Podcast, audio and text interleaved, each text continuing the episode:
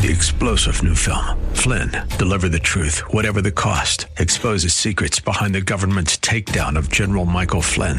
Flynn knew what the intel world had been up to. He ordered the first audit of the use of contractors. This set off alarm bells. He told the truth. He was the most dangerous person for Donald Trump to hire. They had to get rid of Flynn. Flynn, Deliver the Truth, Whatever the Cost. Available now. Watch it today. Go to SalemNow.com. SalemNow.com.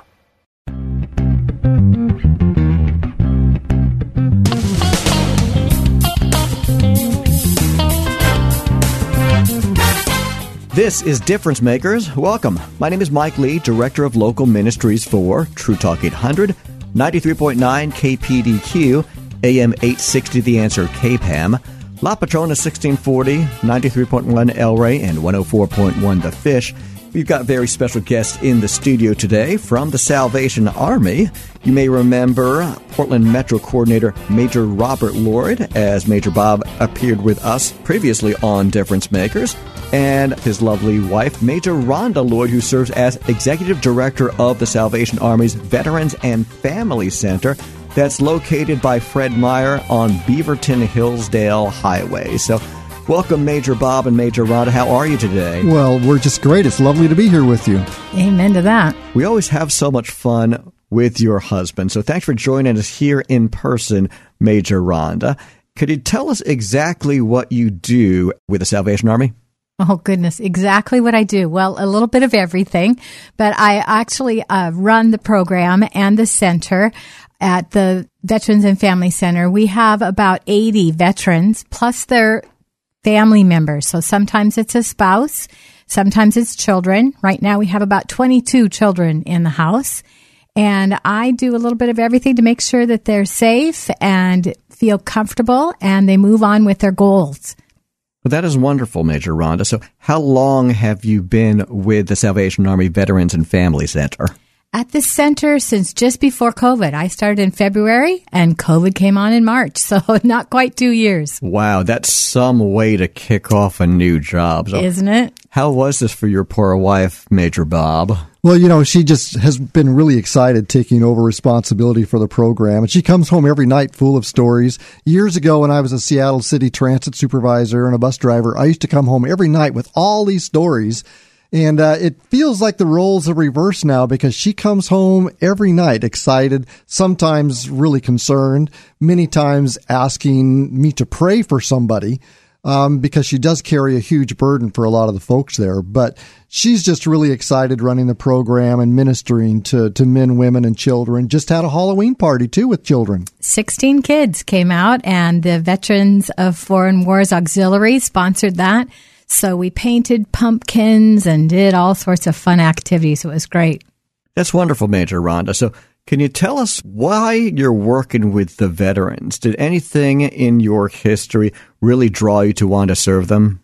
Actually, I come from a long line of military family. My stepfather served 2 tours in World War II, and both of my brothers have served, my uncles, as well as my cousins. So it was a real natural fit. And Major Bob was actually in the National Guard when we first got married, going to the military academy. So I've been surrounded with military folks all my life. And of course, Salvation Army operates much like the military. So it seemed like a fairly good fit for me. The background that you had growing up seemed to prepare you pretty well for what you're doing today.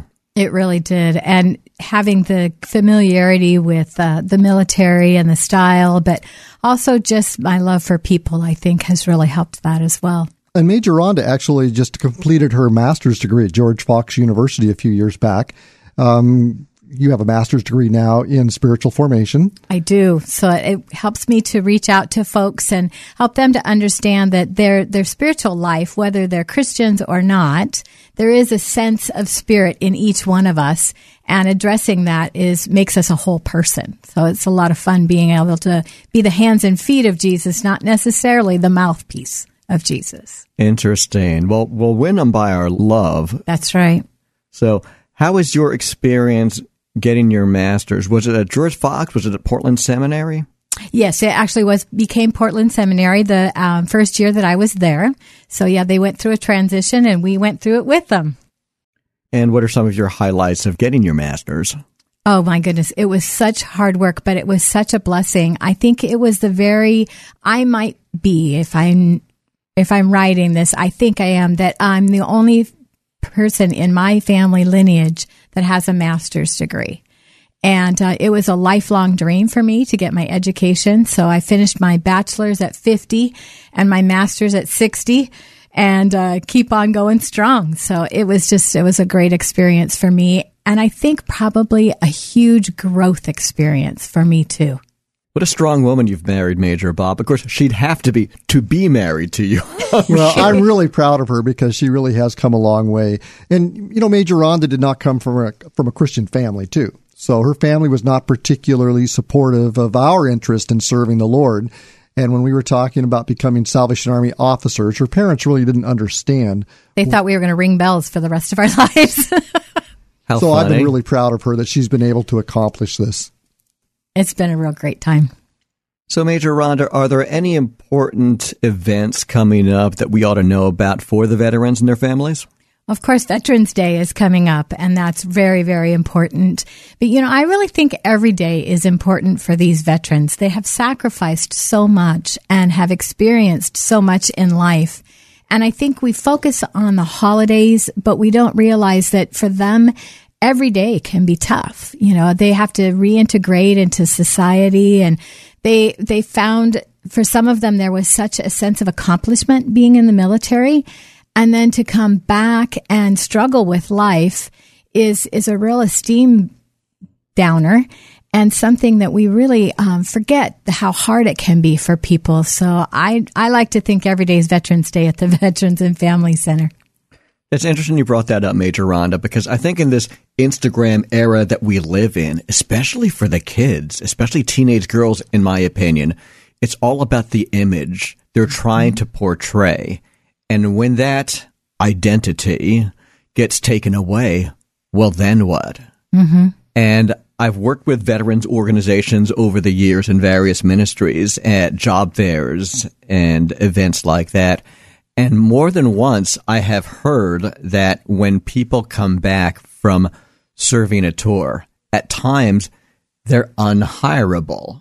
You would think that serving in the military, especially going overseas, and being able to work with an authority and become an authority and try to keep the peace, that your stock would go higher. But in a lot of cases, I've noticed that companies or even law enforcement agencies that I've spoken to have seen them as damaged goods. So when you're talking about identity, Major Rhonda, I think that relates to everyone, but especially the veterans, because, well, look at you. You are majors in the Salvation Army. You have a title to uphold, and that gives you a degree of reverence from people around you, or at least it should.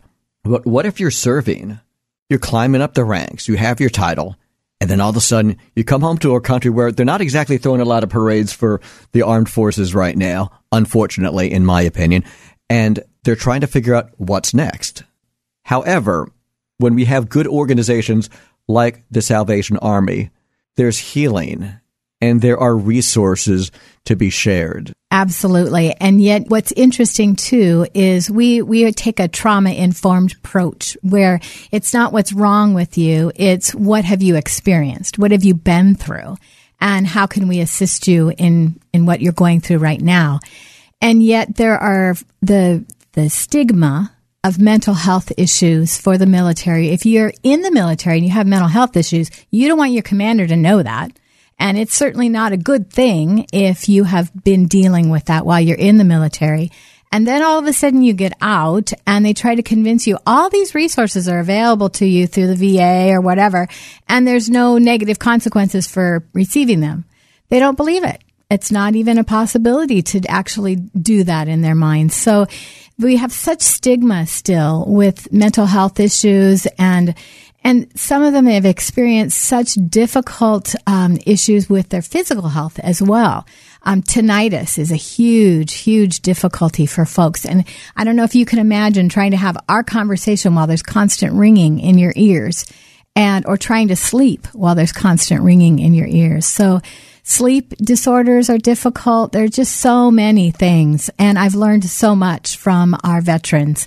I love the statement, we've got your six, because we know then that they've got my back. And they're very observant. They pay attention to life, and they pay attention to what's going on around them in a way that maybe the rest of us are not as observant and is not as careful for. So maybe we just don't understand it. It's so easy for us to take for granted the ability to sleep and not have experiences in our memory that are tormenting us day after day after day. So I'm so encouraged to hear you're working from a trauma-informed perspective, because there are people out there who are well-meaning, who have no business, in my opinion, trying to help others because they're just not prepared or educated or experienced enough, which is not to say that I doubt their heart. But I was talking with this Christian couple that does counseling, and they're trauma-informed. So their analogy was that, yes, God has the power to save miraculously and even instantaneously. However, if you went through PTSD, something horrific happened maybe when you were serving with the armed forces, if that is so flooding your mind, you can't hear someone trying to share the word of God with you. You kind of got to get past that trauma if you really want to live and thrive and not just breathe air, right? Right. And even understanding that you can get past it. It seems so big at the beginning, you know, and to understand that there is such a thing as healing, not necessarily that it's going to go away, but that you can live through it and be beyond it. I liken it to a broken arm. You know, if a broken arm, the bone will heal. It might not heal properly if it's not set properly. And so if it's not properly set, there's going to be that just niggling pain that's there. And if it doesn't get reset properly, then you have experienced that the rest of your life. But you can do something. Sometimes it's hard work, but you can do something to get through and to go towards the healing. But that pain and that difficulty getting through that can be really insurmountable when you don't have good support system and people that have a good sense of understanding and patience and pray you through. I tell you, I pray my guys, my men and women through literally every day. That what they're going through, I pray for them constantly. There's something to be said about the power of prayer. So I'm so glad that you've incorporated that into helping our veterans and their families out, Major Rhonda. Thank you. So for the veteran right now, can you tell him or her if there's any legitimate reason to have shame for seeking help, and what resources would you recommend? I would say there is no shame. The greatest shame is not taking advantage of what's available to you, in my book. I always tell people, too, there's no question that's a stupid question unless you haven't asked it. And I think the resources that I would recommend would be things like the Salvation Army. Returning Vets Project is really helpful, too. There's a group in Clackamas County, Fort Kennedy, that gets people connected with groups. And there really are indeed mental health supports out there for the veteran in a confidential manner.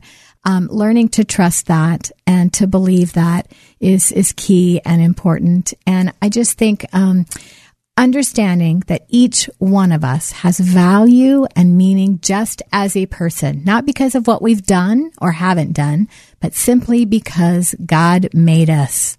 And so we are important right from the beginning. And it doesn't matter if they can continue to serve in the way they served before, or if there's a difficulty that they're dealing with, that doesn't change their value as a person. Amen to that. Your identity is not in being the captain of the cheerleaders, the quarterback of the football team, or making a lot of money or whatever's on your fancy business card or LinkedIn account.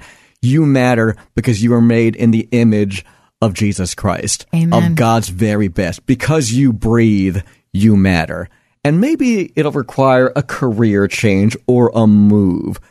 But my analogy kind of goes back to football, right? If you're a quarterback and someone just knocked your block off, you better check yourself out for a concussion. Because if you stay in that game, you could harm your teammates by not playing effectively. So how much That's more right. in the real game of life should we be unafraid to say, you know what? I'm not quite right. Will you please help check me out? Yep. Self-care is so important. And we as Americans are not very good at that in general. Oh, imagine horrible. Those of us who have actually given so much of themselves for the sake of others and their country and for right And now all of a sudden we tell them take care of themselves. That's a hard thing to have to do. Well, that's for sure. So Major Rhonda, Major Bob, do you have anything to suggest for everybody else when it comes to how we should see veterans, how we should perceive them, and how we ought to treat them? I remember one of the veterans organizations I worked with talked about those coming back was it from Vietnam? Mm-hmm. And they suggested if you meet a veteran, say welcome home, because that didn't happen when they first came back to the United States. Would you agree with that, Major Rhonda? I would say yes, and I think I would also say, though, just remember that they are people just like you, and honor them just as you would want to be honored, just as people, not necessarily for just what they did, although we want to say thank you and welcome home, but we want them to feel that they're just that they are a part of us, and that we're in this with them, and that we appreciate the sacrifices, not only that the veteran made, but the family made. I see families that have gone through a lot. The veteran comes home, as you said, different. We all come home from experiences different. We're never the same from one day to the next. Imagine if you experienced being shot at, how you would come home different. And so families experience a different person when they come home as well. And they almost have to get to know each other again. You know, we don't, and please, please, please, trauma-informed, don't ask them to tell their story 1,200 times. You know, just take for granted that they sacrificed, period, the end. Great advice from Major Rhonda Lloyd, who is the Executive Director of the Salvation Army's Veterans and Family Center.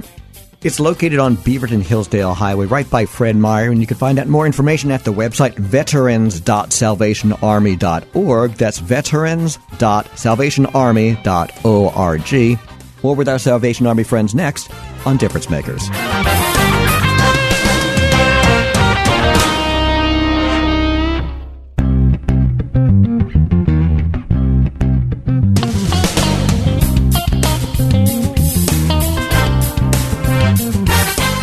Welcome back to Difference Makers. I'm Mike Lee, and from the Salvation Army, we have another friend, Major Robert Lloyd, and for the very first time in studio, his lovely bride, Major Rhonda Lloyd, who serves as the Executive Director of the Salvation Army's Veterans and Family Center. So, Major Rhonda, what kind of resources are located at your facility on Beaverton-Hillsdale Highway over by Fred Meyer? We have 72 rooms where we house veterans and their families. They can come with a spouse and or their children. We also accept care, companion, and service animals with a doctor's note. So we are basically a big house for veterans, and we serve meals 7 days a week. And we have 3 meals, breakfast, lunch, and dinner, 2 cooked meals, lunch and dinner. And we have recreational facility, we have computer lab, we have a closing room, we have 3 full-time case managers, and we work with them on 4 goals. One would be permanent housing, financial management, healthier lifestyle, self-sufficiency, and sobriety. So we kind of have it all. That's some facility you've put together, my goodness. Yeah, it's pretty cool. Dare I ask how long the waiting list is to get in, Major Rhonda? You know, we have openings right now. Are you serious? Yeah, with COVID, it's been a little difficult. They don't have a private room, unfortunately. They do have to share a room with another veteran. And some people just aren't ready to do that with all that's been going on with COVID. But we do have spaces available, and we welcome our veterans. Major Bob, you must be very proud of your wife and her efforts. I love the story she comes home with every night. It's interesting to have her come home and talk about veterans and their companion care animals. In fact, she has a gentleman right now that came in with a number of lizards that were extremely important to him. Yeah, he showed up. We don't typically allow lizards. And he showed up, and the case manager was fairly new and let him in with 6 lizards. And so I had to go and visit him and talk with him about that. And I knew the minute I spoke with him, I said, "Sir, I don't know if you realize, but we don't allow pets. We only allow care, companion, and service animals." And the guy teared up and said, "But I lost my service dog when I was on the streets in my car. He died in my car, and now all I have left are my lizards. There was no way I was kicking the guy out with his lizards. So we managed to help him get the appropriate documentation and care certification so that he could have his lizards in our house. So Major Bob, Major Rhonda, have you experienced any trepidation from the veterans, any reluctance to find out more about the resources that you're providing for them? There is a bit of reluctance. You know, when you have been the one that's been helping others and serving others, it's hard then to receive. And it almost sounds too good to be true. And also, too, though, I think the other part of that is we do require sobriety. So whether they want to be in recovery or not, they have to be at least abstinent. And for some, how we deal with our emotions and our difficulties, we try to escape them or cover them up. So for some, substances are significant. If you look at the statistics on veterans in our country, homelessness and drug and alcohol use are the top two concerns. And some folks aren't ready to give that up yet. And others just don't see the need. Well, so and there's really no stigma these days around substance abuse. You know, when I was a child, there was a lot of stigma around substance abuse, and people were somewhat ashamed and embarrassed about their drug and alcohol use. And now we have a generation of folks that understand that drug possession's not illegal, and they've been using drugs since they were children. So we live in a different society where the drugs are viewed very differently, and it's really challenging to help people see that drug and alcohol abuse as a sin against God. And it's really hard to kind of point people toward Jesus when they're so dependent on the drugs. And it's just it's viewed entirely different today. Well, this to me, Major Bob, is a sobering reminder to get out and vote, because I have got relatives on my wife's side of the family that explained how the world went downhill significantly after the Oregon lottery began, and you may choose to agree or disagree on this, but there certainly is a strong segment of society that is addicted to gambling. And you see them even at the local corner store shoving their pension into a machine, and it's as if it robs their souls when you look at the glassy-eyed faces. And similarly, I look at the legalization of marijuana in particular. Scared for my kids' generation. I really am. And I would speculate that if you ever wanted to go into a safe career right now, it would be in counseling. Because in the next 5 to 15 years, you're going to have a lot of train wrecks that just got started on a little joint here or there and lost everything as a result. Well, it breaks my heart because the Salvation Army has a long, rich history of having residential programs where we bring men and women in who are struggling with various addictions, and we love and we care for them, and we introduce them to the love of Christ, and we try to help them overcome those addictions and become transformed trophies of grace. And now more and more and more, we're being asked to provide residential programs that are the lowest barrier, and we're actually expected to accommodate a certain amount of drug use. So it is a different world, and we want people to be transformed by the love of God. But the challenge within our culture is that so much is just accepted, and the low barrier shelters are expected. And Major Rhonda really struggles because she has people that come into the program and they sign statements indicating they understand this is a drug and alcohol free program. And then within days, and you can take it from there. And well, I was just dealing with a situation where literally 4 days in, started missing what we do breathalyzers every morning and every afternoon. Part of that is for attendance. Part of that is to make sure they're clean and sober. Started missing breathalyzers at day 4. And, you know, it starts out, you begin by saying, okay, so what's going on that you missed a breathalyzer? Oh, I slept in.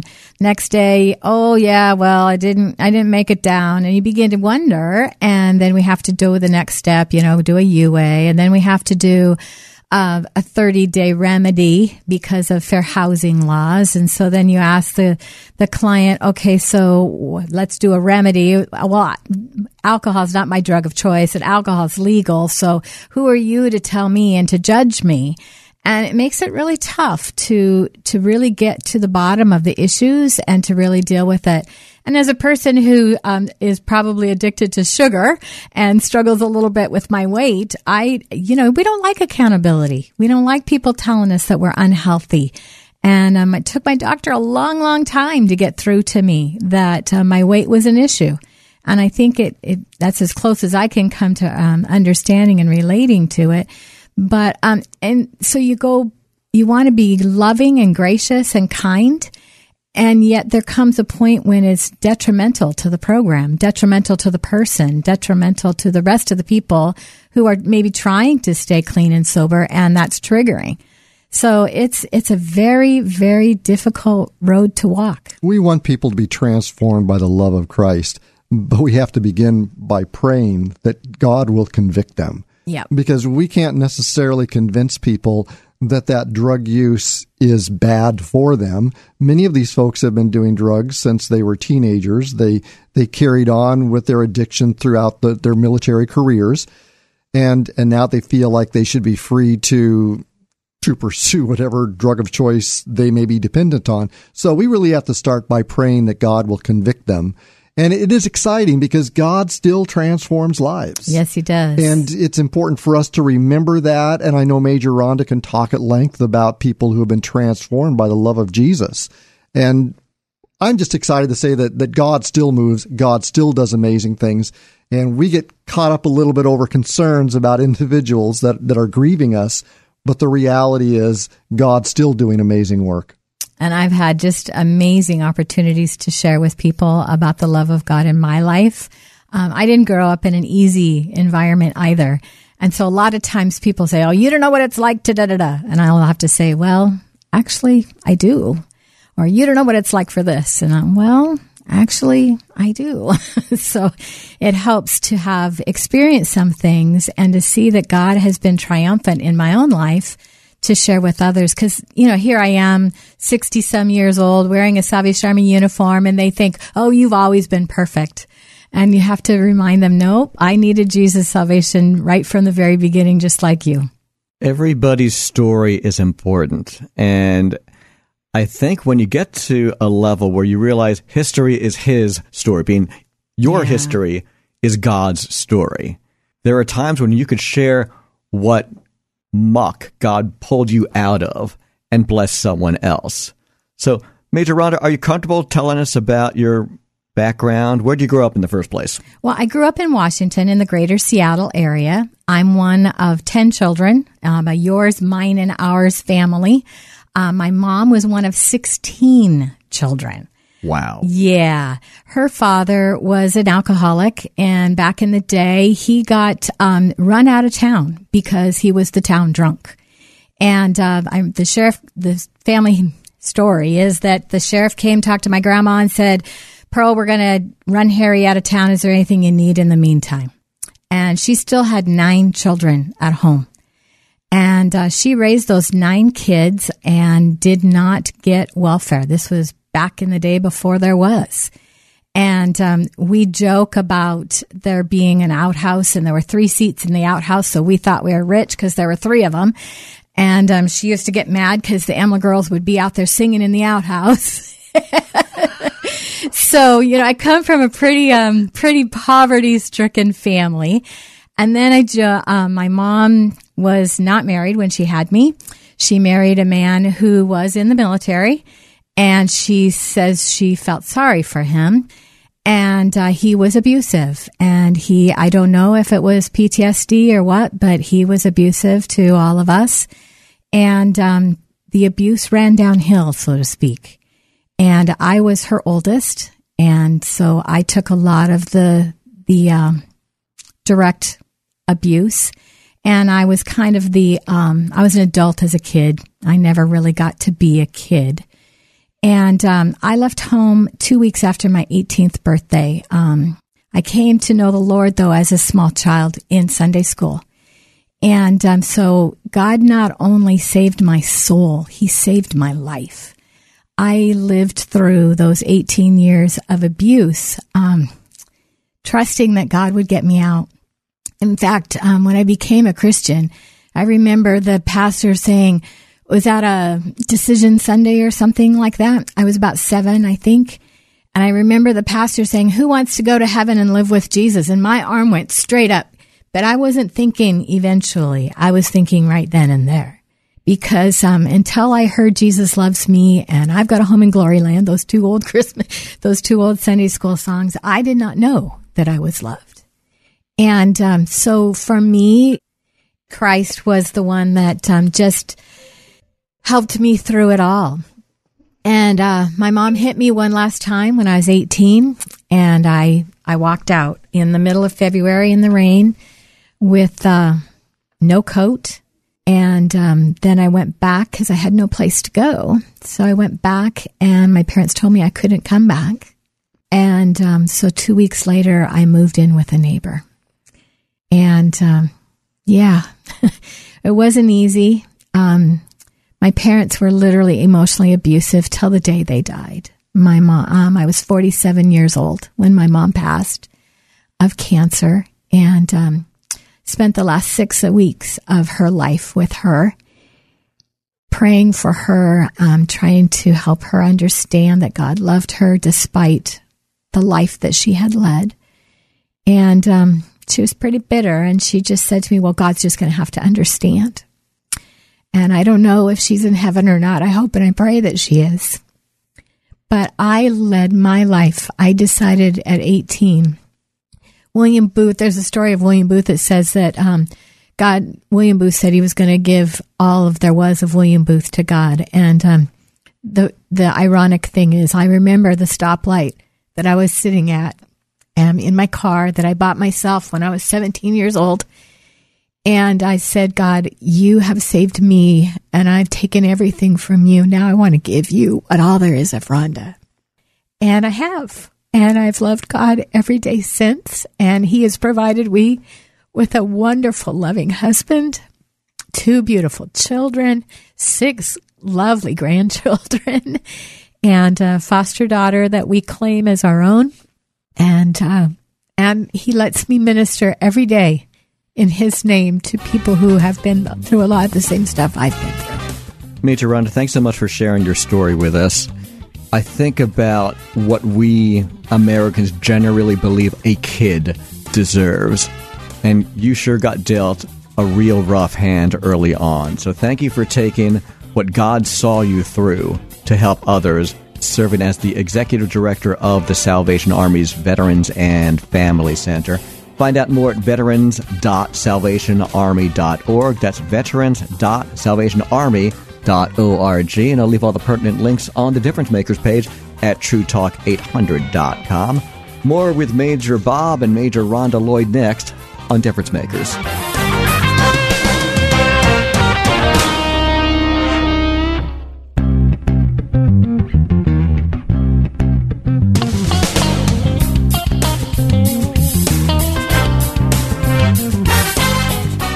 You're listening to Difference Makers. I'm Mike Lee with Major Bob Lloyd and his wife, Major Rhonda Lloyd.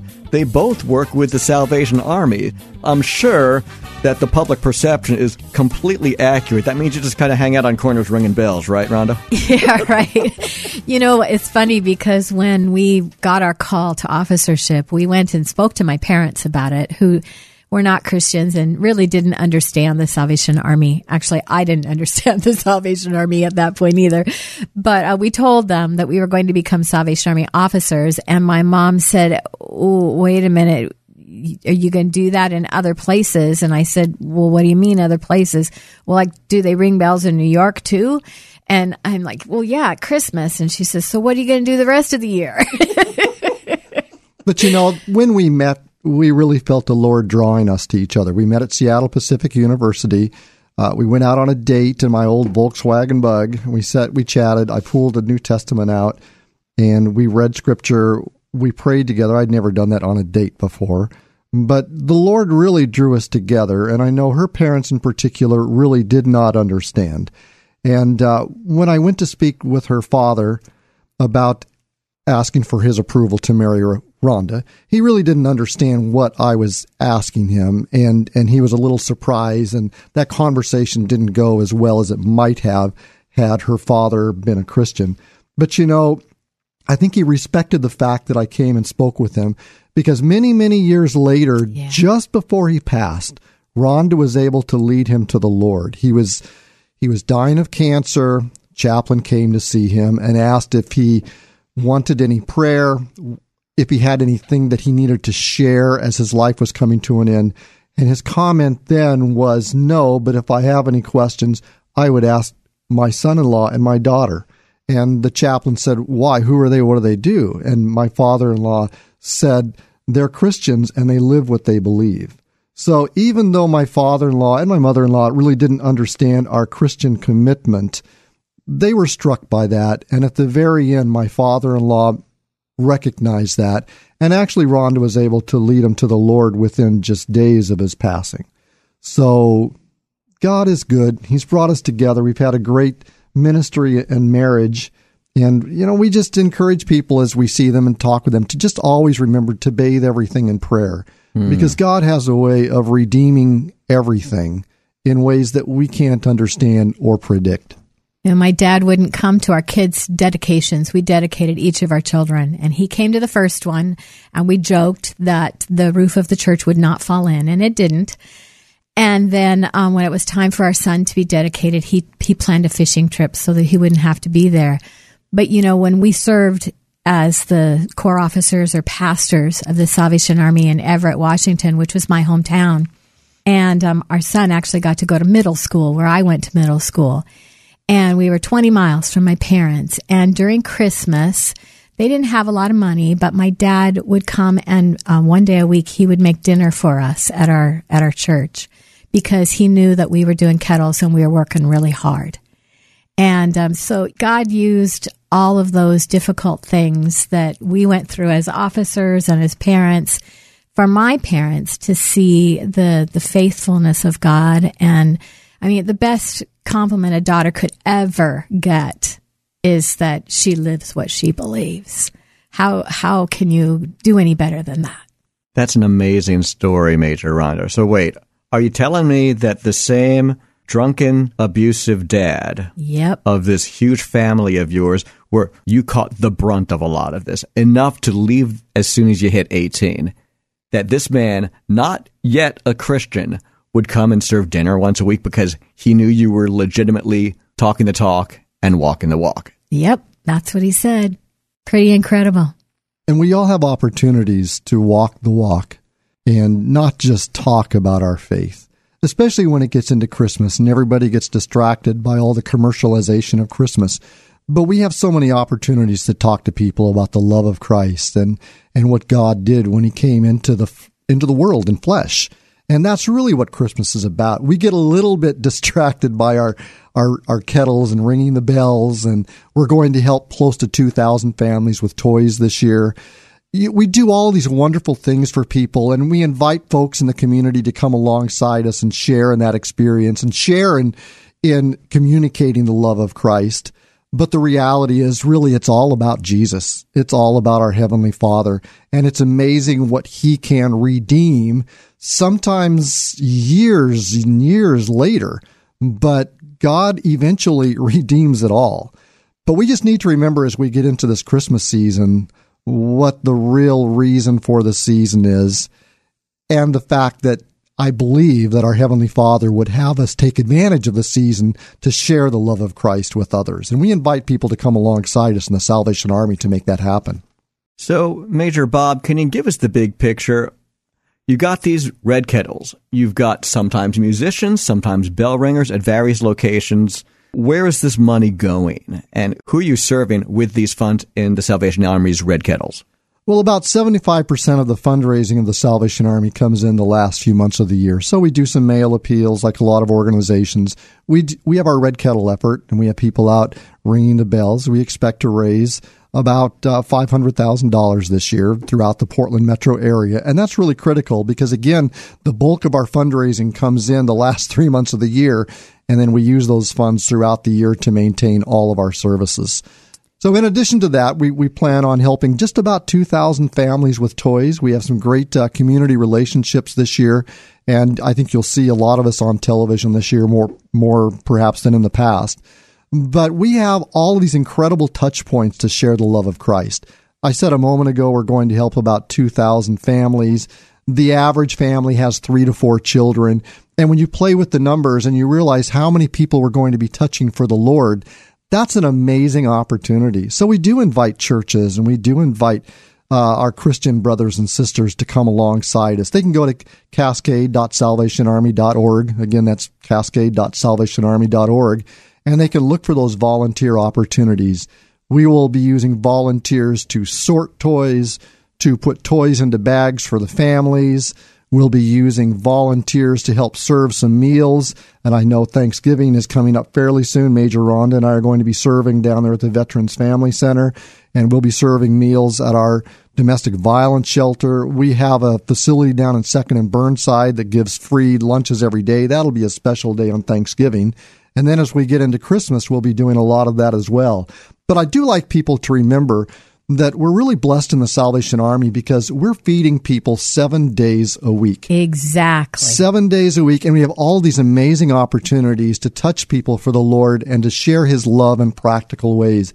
It goes back to my in-laws seeing us live out our faith. We have an opportunity to show the community that we're living out our faith each and every day with every meal we serve, with every smile we give. I remember the story in the Bible where Jesus just simply acknowledged somebody, called him by name, and how transformative that was. I think a lot of times if we can just recognize people and look at them in the eyes and just smile, it's amazing how that can touch somebody in a transformative way. So we encourage people to come alongside us, and we also encourage people to consider creating some family legacy by pulling their children into those opportunities. And we used to do that when our children were small. Yeah, we did. And our daughter for a long time would have her daughter go out and buy a gift for another little girl the same age as her. You know, so on her birthday and Christmas, she would take Natalie and she'd say, "So Natalie, what would you like for your birthday that you could get for another little girl?" And so that they realize that one gift for themselves they could give to someone else. And the gift really is in the giving. You know, we are so stinking busy at Christmas time. Sometimes it gets really hard to take one more activity, you know, do one more thing. But when you see the joy on people's hearts and in their eyes, but also remembering that people are hungry 365 days a year. It's not just Christmas. It's not just Thanksgiving. And it's not just Veterans Day. That's why I think I said earlier that every day for me at the center is Veterans Day because the focus is on the vets.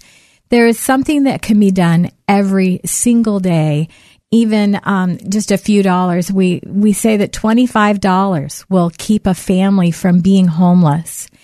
$25? Some people do that every week in coffee at Starbucks.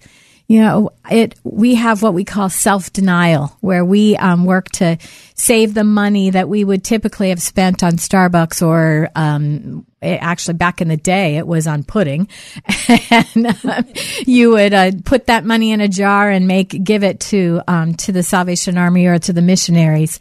There really are ways that we can do small things that add up so fast and help people all the time.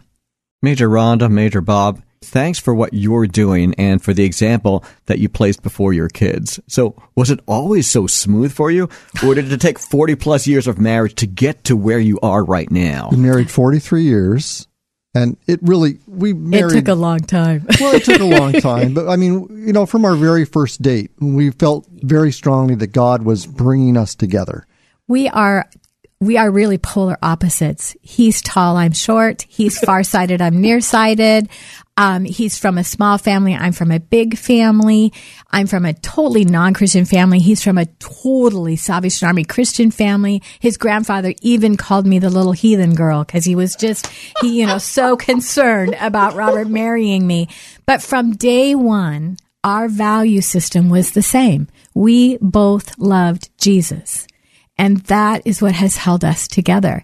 It's not been easy. We've had the same stuff that other people have had. We've been through, we call our poor days, where we actually had a tiny little 750 square foot house that we heated with wood, and we scrounged the wood. And he was working. I was home with the kids. I actually didn't have really good parenting examples. So I knew I didn't want to beat my kids, but I didn't know how to do the right things with my kids. So, you know, there were times when it was really hard.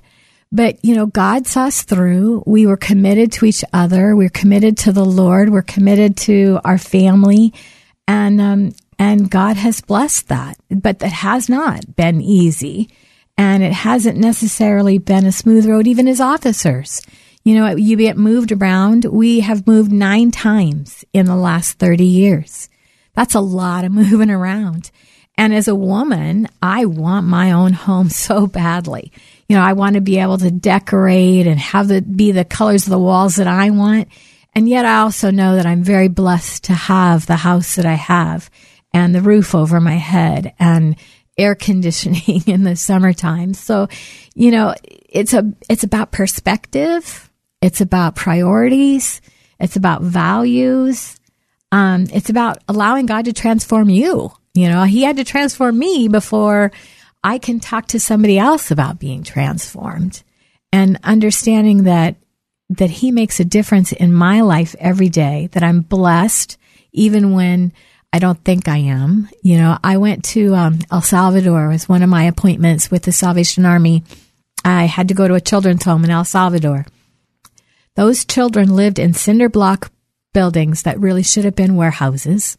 They were locked in at night with an actual padlock because they were in a rural area that was so dangerous and they could be literally trafficked and taken. I came home and, you know, I'm a typical American and we've kind of sort of made it. So, you know, we have a little bit of money and I couldn't buy a Starbucks for months. And to this day, I still, every time I have a Starbucks drink, I realize what a treat that is, because there are so many that live so far less than us with no fault of their own. That's the key. It is not because they're lazy people or bad people. You know, my parents went through tough stuff. My mom was one of 16. I mean, they were happy to have an outhouse. You know, so it wasn't that they intended to go out and become abusive people. Life takes its toll. And life happens, and we tend to blame people when we really should not be blaming. And Salvation Army, we'd say that we want to give people a hand up, not a hand out. You know, we want to help people. That's why we have a program at the Veterans and Family Center. You know, it's not just, oh, here, we'll give you a free night. It's, yeah, we will give you a free night because you are important and God loves you. But now let's work on the next day and what next day is going to look like and what tomorrow's going to look like and how you participate in that. And as Christians, we all have that responsibility of participating in the work of God. You know, he didn't just call some people to be pastors. He equips the saints.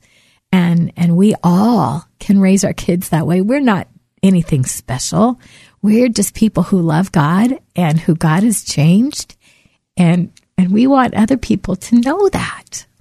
So God's not calling the equipped. He's equipping the called. Yeah, as much as you hate that cliche. You know what? Think of the rock stars of the Bible. The people who would mumble that he would make leaders to speak in front of the masses. Well, he's still doing that today. Well, exactly. Bob is really, really an introvert. And God called him to be a Salvation Army officer and an extrovert. You know, he has said over the years, why would God ask me to preach? I can't preach. Well, and then he gets up and he studies his Bible and he preaches. You know, God can do amazing things. Well, and we should never minimize the giftedness that we have, and we tend to minimize it. But I think of the song, This Little Light of Mine. Yeah. And I just think this little tiny flame or this little tiny spark, you know, can really light other people's lives. So never minimize your own giftedness and your own opportunities, because, again, I've heard of people who have been transformed just because somebody paused and smiled and acknowledge their existence. It just takes very little to love and care for people. So don't make it a bigger deal than it really is.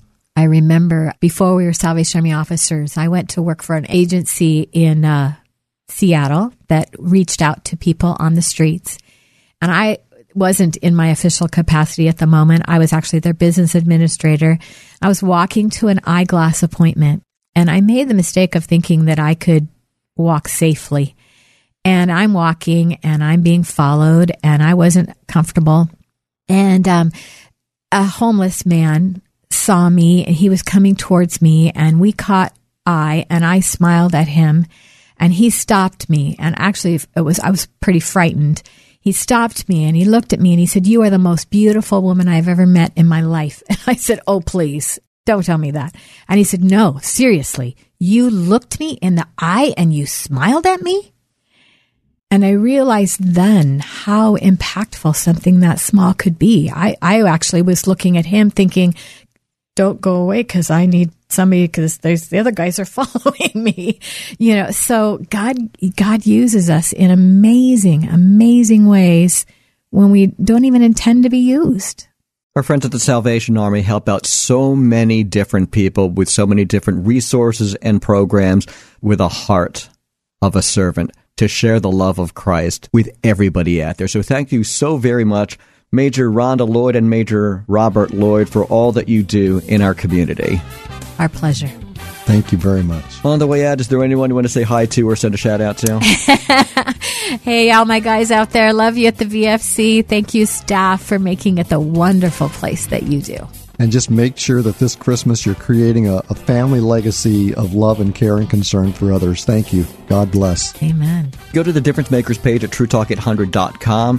Click veterans.salvationarmy.org and cascade.salvationarmy.org. Find out by talking to our friends at the Salvation Army. And thank you so much for listening to Difference Makers.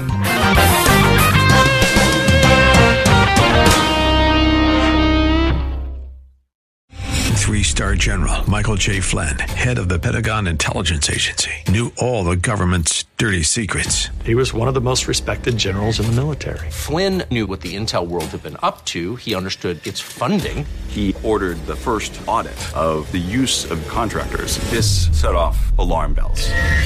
The explosive new documentary, Flynn, Deliver the Truth, Whatever the Cost, and covers the facts behind this scandal. Flynn told the truth. He was the most dangerous person for Donald Trump to hire. I find out the worst enemy that I'm going to face in my life is right here in America. They took my assessment and they wanted me to change it. And I was like, I'm not changing it. They had to get rid of Flynn. With in-depth interviews, archival footage, and never-before-seen personal records of the man behind the headlines. I just felt like I was drowning. Flynn, Deliver the Truth, Whatever the Cost. Available now. Watch it today. Go to SalemNow.com. SalemNow.com.